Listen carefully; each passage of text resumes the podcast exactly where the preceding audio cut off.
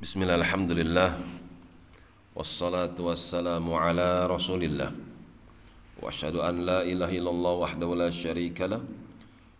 anna muhammadan abduhu wa rasuluhu wa ba'd.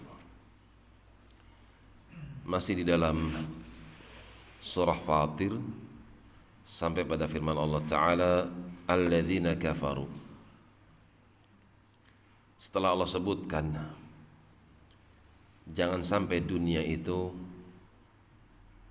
menipu kalian dari beriman kepada Allah, beriman kepada hari akhir. Setelah Allah kabarkan juga bahwasanya setan adalah musuh yang nyata bagi kalian, maka jadikanlah dia layaknya musuh Tidaklah setan itu melakukan suatu tindakan kecuali tindakan tersebut adalah upaya dia untuk mencari teman sebanyak-banyaknya untuk menemaninya di dalam api yang membakar jahanam. Alladzina kafaru maka siapa yang kufur kepada Allah dia ikuti langkah-langkah syaitan lahum azabun syadidun. Maka Allah ancam baginya. Azab yang amat dahsyat. Walladzina amanu.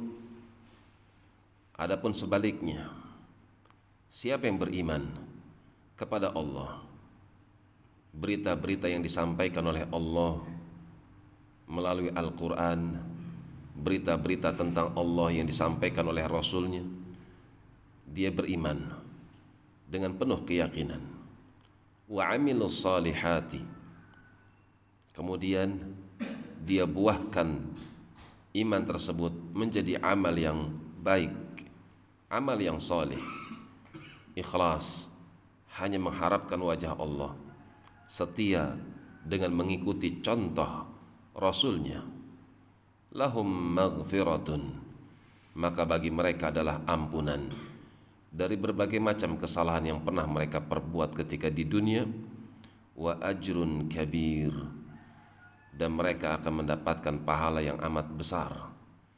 Sedikit amal perbuatan yang mereka kerjakan akan tapi besar pahala yang telah disediakan.